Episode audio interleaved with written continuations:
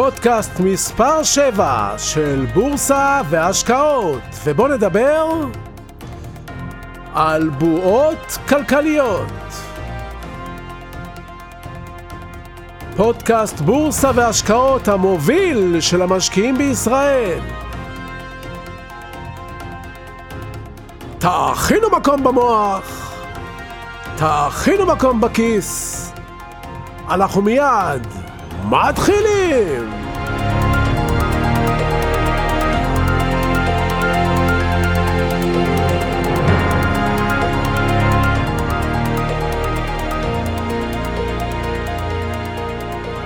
דצמבר 2004, חוף ים פסטורלי באינדונזיה. על החוף יושבות שתי משפחות ונהנות מחופשה חלומית. לפתע הים מתחיל לסגת. שתי המשפחות יושבות בקצוות מרוחקים זו מזו. הם לא רואים אחת את השנייה. ההורים יושבים על כיסאות נוח, משתזפים, שותים מיץ מתוך אגוז קוקוס שלם, והילדים על החוף, כמו ילדים, אוחזים באושר. הים מתחיל לסגת, ואז ילדה של אחת המשפחות נזכרה שהיא למדה בבית הספר על צונאמי, וגם על התופעות שמקדימות לו.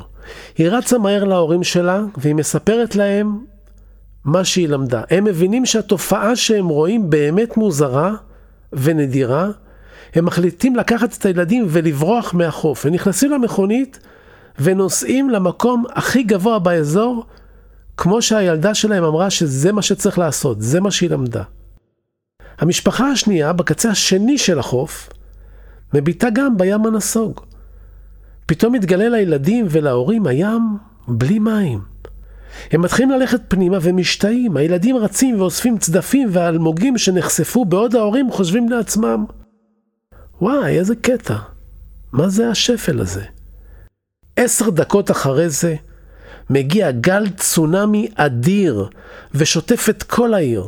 המשפחה הראשונה שהספיקה להגיע לפסגת ההר בזכות שיעור טבע אחד, ניצלה.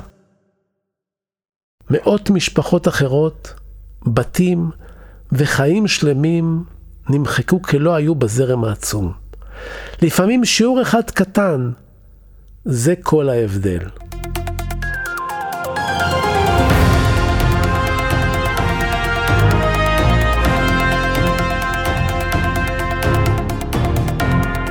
שוב שלום לכם וברוכים השבים לפודקאסט בורסה והשקעות הראשון בישראל.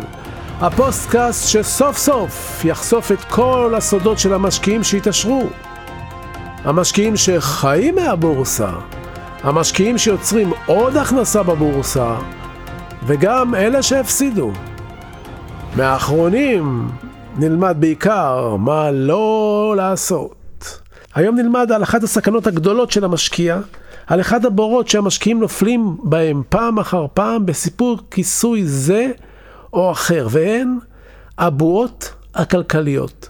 בדיוק כמו המשפחה בעל חוף הים ב-2004 באינדונזיה חשבה שזה רק גאות, ואפילו החלה ליהנות מההפתעות שהים הביא להם כשנחשף, גם בשווקים לא תמיד מבינים שהתמונה שאנחנו רואים לא בדיוק אמיתית, והחוף השקט יכול להפוך לקטלני מהר משנוכל להבין. בועה כלכלית יכולה לגרום למשקיע להפסיד כסף בשווקים ובעסקים, ובזה נתמודד היום, נלמד לזהות. אז מה זו בועה כלכלית? ובכן, בועה כלכלית מתרחשת כאשר מחיר של מוצר מסוים או של חברה מסוימת מתנפחים ללא פרופורציה לערך האמיתי של המוצר או השווי. בועות כלכליות מתרחשות פעם אחר פעם גם במניות. משקיעים בשוק ההון מגלים מניה מסוימת של חברה שבפועל אינה שווה הרבה, אך מטפסת בעשרות ומאות אחוזים. רק שבסוף יוצא ממנה כל האוויר והיא צונחת למחיר מגוחך של אחוזים בודדים משוויה המקורי. היא מותירה אחריה משקיעים מתוסכלים ממש כמו פירמידה. הראשונים לברוח מרוויחים, האחרונים בוכים. לפעמים זה ענף שלם, כמו שקרה בתחום מניות האינטרנט, שעלה משנת 95 עד 2000 במאות אחוזים, והתרסק במכה אחת. גם משקיעי הקנאביס חוו לאחרונה גל שלם של חלומות מעושנים, וחלקם התעוררו עם חשבון מלא עשבים. לחברות בתחום התרופות זה קורה כל הזמן, וגם הטרנד של מניות הבשר לצמחונים יחווה כאלה בקרוב לדעתי, עם חלק מהחברות שיצליח, וחלק אחר שיהיה באמת סיפור הצלחה. כל תקופה והלהיט התורן שלה. סופה של בועה כזאת תמיד מסתיימת בהתפכחות כואבת והתרסקות של השווקים, ובעיקר של המניות העוסקות בענף כתוצאה מכך נגרמים הפסדים גדולים למשקיעים. הם קנו מניות בלי להבין מדוע הם קונים, הם הפסידו את כל הכסף שהיה להם. מה בעצם צריך כדי שתתרחש בועה?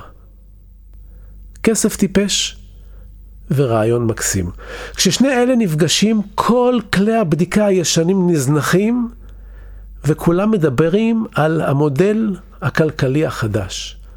משקיעים מתוחכמים שיודעים לזהות היווצרות בועה כזאת, מנצלים אותה לסיבוב השקעה מהיר בסיכון גבוה. הם אינם מאמינים במוצר או בחברה או במניה, הם רק מבינים שיש כאן תהליך של היווצרות בועה והיא עומדת להתנפח. הם תמיד יהיו משקיעים ראשונים וגם יצאו ראשונים, בעוד שמשקיעי העדר יצטרפו לעגלה בעקבות סיפורים ומעשיות, והם יישארו שם עד הסוף המר. ושהאחרון יכבה את האור. אחת הבועות הכלכליות האחרונות התרחשה בארצות הברית. דיברתי על זה באחד הפודקאסטים הקודמים. בנקים העניקו אשראי זול לכל מי שחפץ לקנות דירה. כסף טיפש. הם לא היטיבו לבדוק את יכולת ההחזר של הרוכשים, וכך מיליוני אנשים לקחו הלוואות. הם רכשו דירות במחירים מפולפלים ולא יכלו לעמוד בהחזר. המודל היה שמחירי הדירות יעלו ויעלו ויעלו, שזה רעיון מקסים. אבל כמה באמת שווה דירה? מי יודע? אם יש עשרה אנשים שמוכנים לשלם מיליון ש"ח, היא שווה מיליון ש"ח. אבל אם אין כאלה בנמצא, ויש רק כאלה שמוכנים לשלם 400 אלף ש"ח, זה מה שהיא תהיה שווה. זה קורה גם במניות. כמה שווה מניה שעובדת על תרופה בשלב מוקדם? בפועל, כלכלית, בתחילת הדרך, היא לא שווה כלום. לחברה יש רק הוצאות. פוטנציאלית, היא שווה אינסוף. ועכשיו, כשיש כסף טיפש, מחיר החברה יכול להיות כל מספר שתבחרו, מ-0 עד לאינסוף. אבל כדי שתבינו איך זה קורה בעסקים ואיך זה קורה בשווקים, כדי שתוכלו להשליך לשוק ההון, כתבתי עבורכם סיפור דמיוני. הוא קצת קיצוני על בועה שאולי תתרחש ואולי התרחשה, אבל סיפור קצת מוקצן כדי שתבינו איך מתרחשת בועה. קוראים לסיפור הזה הכל בגלל קציצה. לאייל יש מסעדת המבורגרים בהרצליה פיתוח, באזור מתחם ההייטק. בגלל תחרות גדולה של בעלי המסעדות באזור על בטנו של ההייטקיסט הצעיר והרעב בשעות הצהריים, מחליט אייל לצאת במבצע חדשני ונועז שהדהים את כל בעלי המסעדות באזור.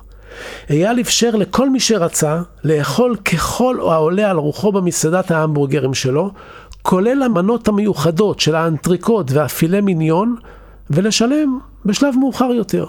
אם אין לכם כרגע, אין בעיה, אמר אייל. מאחר והחבר'ה שעובדים במשרדים שעות ארוכות, נוהרים למסעדות של אייל כדי לאכול צהריים כיד המלך. אייל בצהריים לא נותן ארוחות קטנות של תלושים כמו כל המסעדות מסביב, אלא ארוחות של ממש. עם הזמן, האמירה השלטת במקום, אייל, תרשום לי. ואכן אייל רושם באדיקות את כל החובות של ההייטקיסטים. הם ממלאים את המקום והם הופכים להיות חברים אישיים שלו. העסק הולך טוב. אייל מחליט לזכור את המקום מימין ואת המסעדה משמאל ולהגדיל את תכולת הסועדים. המסעדות גדולות, הן מפוצצות, יותר מקום, יותר סועדים, יותר שורות בפנקס החייבים. מאחר וגם המקום המורחב לא מספיק, אייל אפילו מעלה קצת את המחירים. והקהל זורם ואוכל ושותה ורושם. מנהל הבנק של אייל גם סועד במקום, הוא רואה את התנועה הערה ומבין כי אייל עלה על משהו גדול. הוא מחליט לטפל בו אישית, הוא מזמין אותו לשיחה, ראש בראש. בשיחה הזאת הוא שומע שלראשונה שאייל עומד להקים רשת מסעדות כזאת כמו של המסעדה שיש לו בהרצליה. המנהל הבנק לא רוצה לפספס לקוח כל כך חשוב, הוא מזמין את כל אנשי מנהלת הבנק לצהריים במסעדה. לאחר ארוחה טובה, תוך שהם מתרשמים מכמות הסועדים הגדולה ואהבת הלקוחות לאייל, הם מאשרים לאייל מסגרת אשראי גדולה וכמעט בלתי מוגבלת לצורך קידום ופיתוח העסק וההנפקה שלו. הם בדקו את המודל העסקי והם אמרו לעצמם, החובות של הלקוחות הם מנוע הצמיחה של העסק. גם הבטוחה לכל החזר הלוואה, בדיוק כמו משכנתה. אייל מקים רשת מסעדות בשם אייל תרשום לי המבורגר. הוא מנפיק לציבור מניות, העסק עובד ורץ, המניות עולות ועולות. החברים של אייל מהמסעדה והלקוחות קונים מניות וממליצים לכולם בקבוצות הוואטסאפ, בפייסבוק, תקנו את המניה של המסעדה של אייל. המניות מדברות, כולם מדברים. אייל יש לו קסם ומגע קסם. המניות רצות, המניות מתפוצצות. עד שיום אחד בביקורת בבנק, מחליט מבקר מרובע אחד, שהוא לא מבין את הפוטנציאל העסקי של אייל, ושהחוב חריג. הוא דורש מהבנק לדאוג להחזיר חלק מההלוואות שנתנו לאייל מיידית. הבנק פונה לאייל.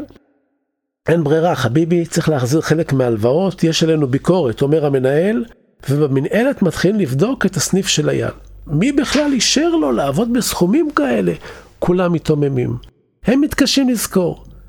אייל, שהוא לא מבין בכלל מה השתנה, פונה ללקוחות שלו שחייבים לו הרבה כסף. הוא מצלצל אליהם אחד-אחד, יש לו רשימות.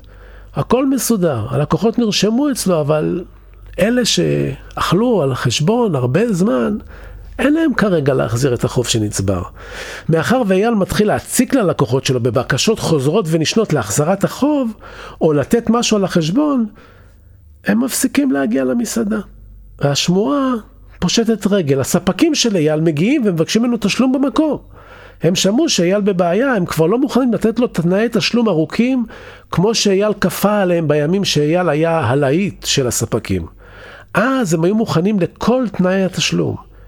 אבל היום הם רוצים את הכסף מיד ועכשיו.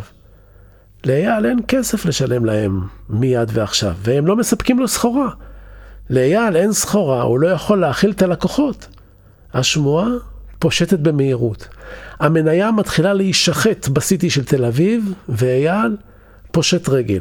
הבנק של אייל הפסיד הרבה כסף, ומנהל הסניף פוטר. מאחר ולאייל הייתה רשת של 25 מסעדות, בכל הארץ מדובר באסון כלכלי. המניות קורסות, המשקיעים שהשקיעו בהן והיו בטוחים שעוד מעט הם מייצאים את המודל לחו"ל, והם ירוויחו עוד ועוד, נאלצים להשלים שהמניה שעלתה ב-600 אחוזים כבר לא שווה כלום. העסק פושט רגל. משקיעים הפסידו הון, זכיינים נשארו חסרי כל. וכעת? כעת מחפש אייל שותף להקמת רשת גלידריות לקק על חשבון הברון. יש מתנדבים?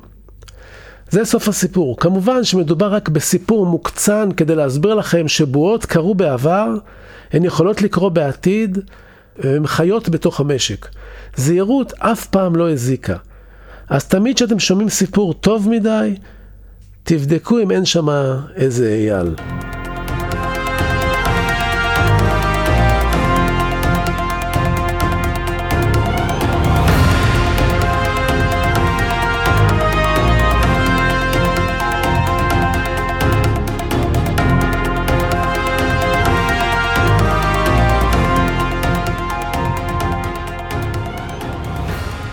ועכשיו לפינת הטיפים שלנו, והיום על להודות בטעויות. להודות בטעות זו תכונה אצילית. בשוק ההון להודות בטעות זה יכולה להיות לפעמים רווחה כלכלית. בהשקעה בשוק ההון מי שאינו יודע לומר טעיתי, משלם על כך בכסף גדול. ביצעתם השקעה מסוימת ואתם מבינים שטעיתם? זה קורה לכולם. דעו להודות בטעותכם ולחתוך הפסדים. משקיעים רבים מבינים שטעו ורק מחכים שהמניה תחזור לשער הקנייה כדי שהם לא יפסידו. אבל לפעמים זה לא קורה אף פעם. עדיף לחסוך הפסד של עשרה אחוזים ולהציל 90% מהכסף מאשר להמשיך ולהביט בכסף שלכם, נמוג יום אחר יום לאבד ערך ולהרגיש רע. אם אתה מרגיש שטעית, אל תתבייש, אל תמתין, אל תשפוך עוד כסף טוב בהשקעה גרועה. ג'ונתן סוויפט אמר, אל לא לאדם להתבייש שטעה, כי פירושו של דבר שהוא היום חכם יותר מאתמול. תחשבו על זה. אז uh, זהו זה להיום. אני מקווה שנהניתם והשכלתם ואכלתם את הקציצה של אייל. תודה לאלו מכם שכתבו וקראו ואהבו את הספרים שלי ושלחו לי הודעות בוואטסאפ. תודה על התגובות החמות, על השיתופים, תמשיכו, ככה נגדל יחד. עד הפגישה הבאה שלנו, אתם מוזמנים לשמור איתי על קשר, לבקר באתר האינטרנט שלי סודות, www.sodot.co.il, להתרשם מהספרים, לשלוח לי מייל, זביקה, סודות, co.il, לשלוח לי הודעה פרטית בפייסבוק, צביקה ברגמן, אני נמצא שם בעברית. תגיבו, תשאלו, תעלו נושאים, אני אחזור לכל אחד ואחת מכם. אני מבקש, סמנו שאהבתם, תשלחו את הפודקאסט לעוד כמה חברים. כן, ככה נגדל ביחד, תעשו השתדלות, תפיצו. ותודה רבה שהאזנתם לי. אל תשכחו להירשם לקבלת עדכונים באפליקציות שאתם מאזינים דרכה. ככה בכל פעם שיעלה פרק, תקבלו הודעה. בשורות טובות. אני הייתי צביקה ברגמן, וניפגש בקרוב.